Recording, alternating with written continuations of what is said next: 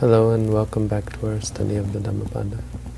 Today we continue on with verse 149, which reads as follows. Yani mani apatani alabu neva sarade kapotakani artini tani diswana karati. Which means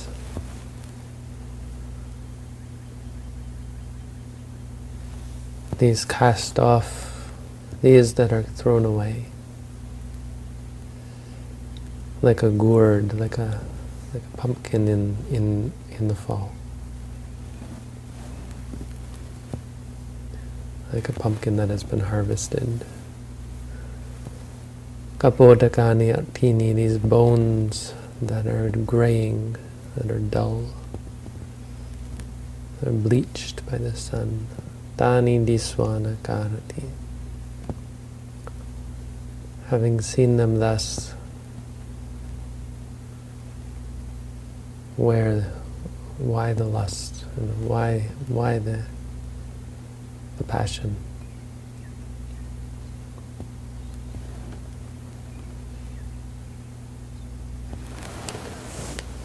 Again, this is the old age chapter, so we have a lot of these sorts of verses. Um, this one in regards to death, but it related to the body and the decay of the body.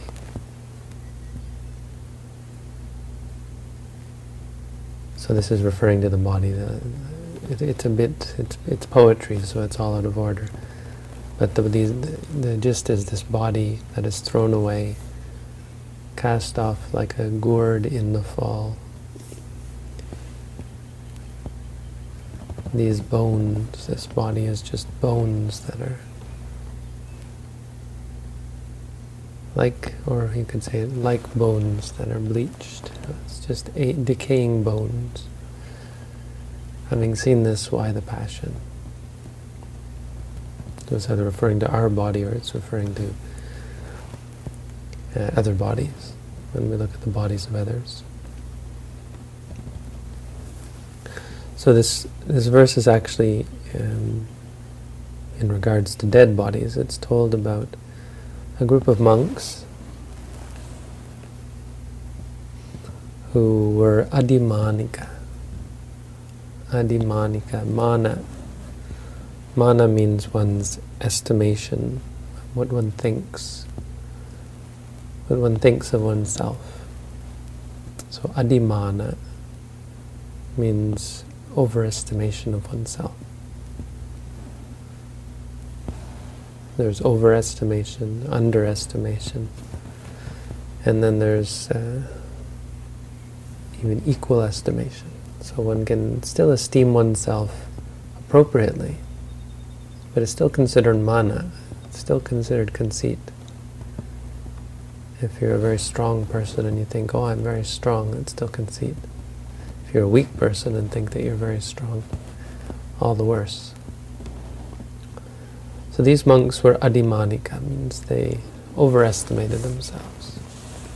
It seems that there were 500 monks who received meditation technique from the Buddha and went off to practice, and they, having lived in the forest for some time, they entered into the jhanas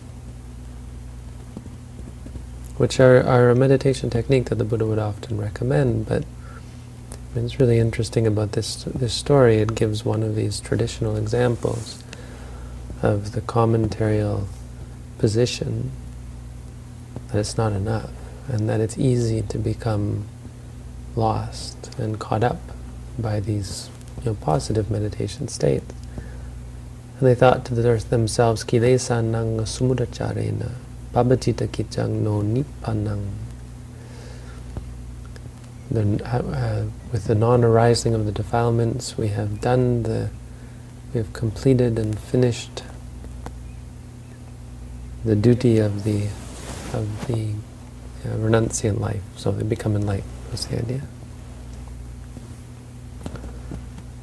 Thinking to themselves that they had, they, they, they because the states of the jhanas are free from defilements, when you're in them, and when you're in them repeatedly, the calm and the peace means no arising of lust or aversion, or or you might say there's some delusion, but there's certainly ignorance. But the ignorance led them to think that they are they were enlightened. And they said, let's go and tell the Buddha.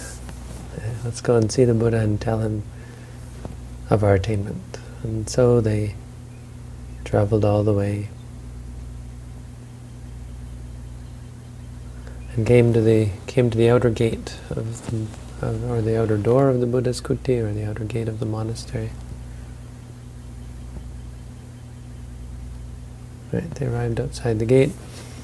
The Buddha knew they were coming with his extraordinary vision and knowledge of things beyond the ordinary ken of, of, ordinary people.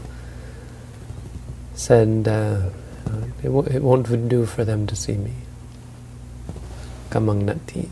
Dite maya dite na kamang nati. It won't do for them to see me. Because they'll come and, and then I'll have to you know, argue with them.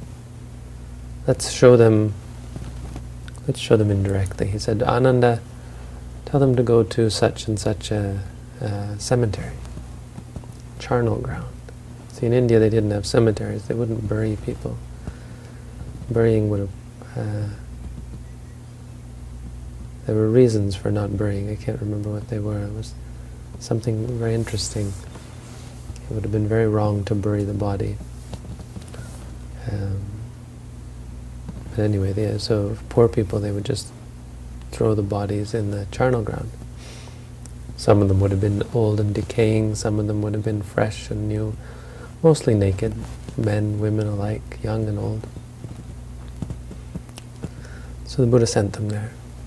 And they wandered along, they said, that's fine. Us being enlightened, we can go anywhere, we have we're patient. And so they got to the charnel ground and they walked inside and they were standing there for a bit and then they started to notice the corpses around them. And sure enough, the disturbing sight, many of them had never seen dead bodies before, and the disturbing sight of rotting corpses uh, cultivated in them aversion, agat, which is uh, repugnance or you know dislike, disgust, revol revulsion. And the, the young bodies, the young women, I mean, they're, they're, sorry, the new bodies, the fresh bodies of young, beautiful, beautiful women, uh, in, in, in, you know, cultivated lust and, and passion in them.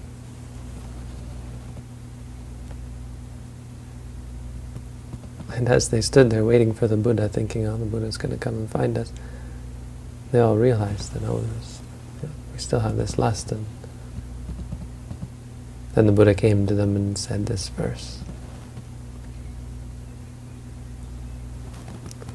He said, Is it fitting that upon beholding such an assemblages of bones, you should take pleasure in the evil passion, in, uh, in passion?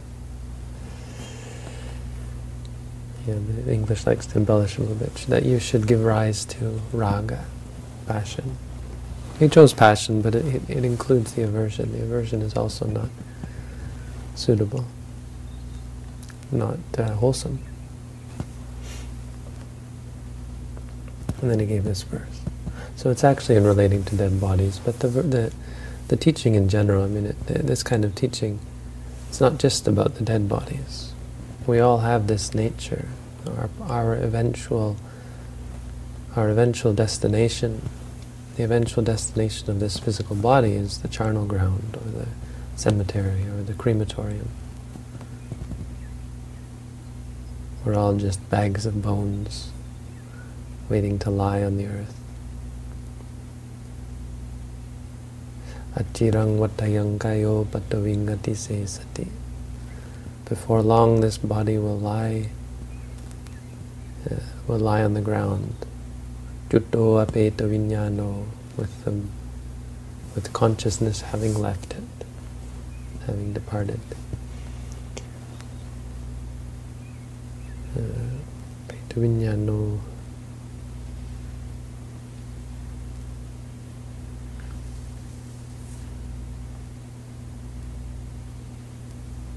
vinyano. useless like a charred log. remember the Pali. So, what does this have to do with us? How does this benefit us? Well, the really interesting uh, um, point about this, of course, the simple one is is um, the potential for overestimation. I mean, this shows the pitfalls of calm and tranquility. I mean, not to be hard on tranquility meditation, but to, to, to refer to all of our, all of us. I mean, there is that the realization that samatha meditation, the jhanas, will never be enough. That it is possible to get caught up in them and to mistake them and, and have them be a cause for overestimation. But even for all of us practicing insight meditation, so much of our practice is going to be how we estimate, how we esteem ourselves. You know, conceit is something that takes a long time to overcome.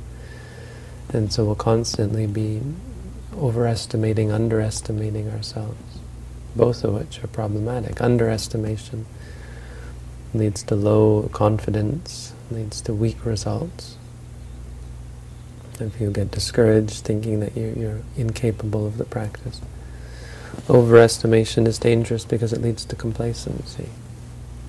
One thing that's quite common of meditators in this in the center is to overestimate the results of their practice. I mean, good results come from the practice, there's no question about that. But one of the most common uh, observations once you leave the center is that um, the, the, the, results were, were actually far more moderate than, than how it felt in the meditation center because here there's tranquility, here there's calm, here there is no um, there's no adversary. There's no um, challenge to one's peace of mind. The defilements are likened to a snake in the grass. If you look out on a field of grass, looks quite calm, right? It looks peaceful.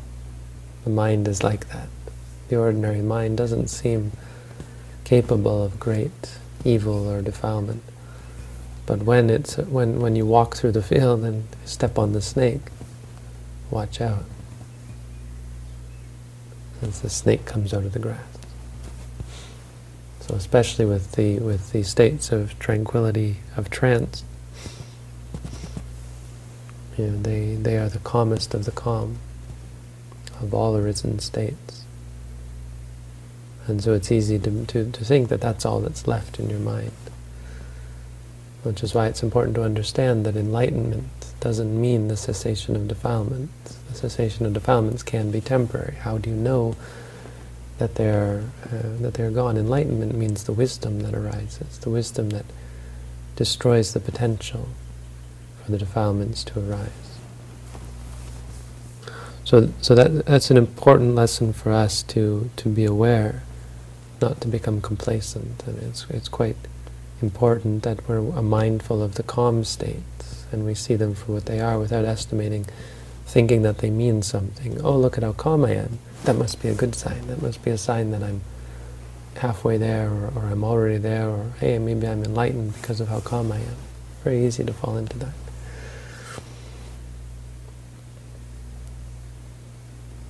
And, and not to overestimate our practice. But uh, another important lesson of this is um, what is a proper meditation practice and, and how challenging ourselves is a proper part of our meditation practice. Uh, so first about this is a reassurance uh, when we practice difficult practices. When we practice insight meditation and it feels somewhat discouraging by how difficult it is, how challenging it is, how uncomfortable it is. Here we have a good example of how being uncomfortable, being put in a situation that makes you uncomfortable is important.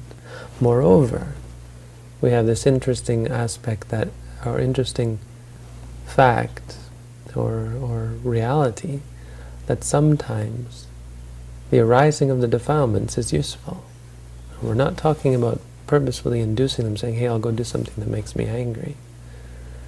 But and yet putting yourself in a position where they can arise, I mean, this is what allows you to see who you are. It allows you to see the reality. It allows you to see the danger. You know, if you're always, if you're never confronted with that which makes you angry or greedy, how can you see the danger, the problem? How can you be spurred, spurred into action? And so to some extent, as I was talking about earlier, our, our practice has to involve the arising and defilement. Some people would say, you know, if you don't enter into the jhanas, how can you become enlightened? One might argue that if you're always in the jhanas, how can you become enlightened? Because you never get to see the, uh, the, the, problems and the, the misunderstandings that we have. You can somehow feed them by thinking of things, thinking of, of reality as stable, as satisfying, as controllable, because the jhanas to some extent are. He won't ever let go of samsara. So we shouldn't be afraid of the defilements. It's not to say we want them to arise or that they're harmless. They're harmful. They're bad. But part of our practice is to see how bad they are, how harmful they are. And so our meditation has to, to some extent, take us out of our comfort zone. And that includes taking us out of these calm states. Meditation shouldn't be all calm. It's a very good lesson for people who have cultivated samatha practice, not to be content or complacent, and to go the extra step to undertake insight meditation. It's reassurance for those of us who are undertaking insight meditation, that even though our meditation might not be calm, we're learning a great deal about ourselves and we're really um, changing as we see the danger of clinging, of, of striving, of, of um, wishing and wanting and clinging and liking and disliking.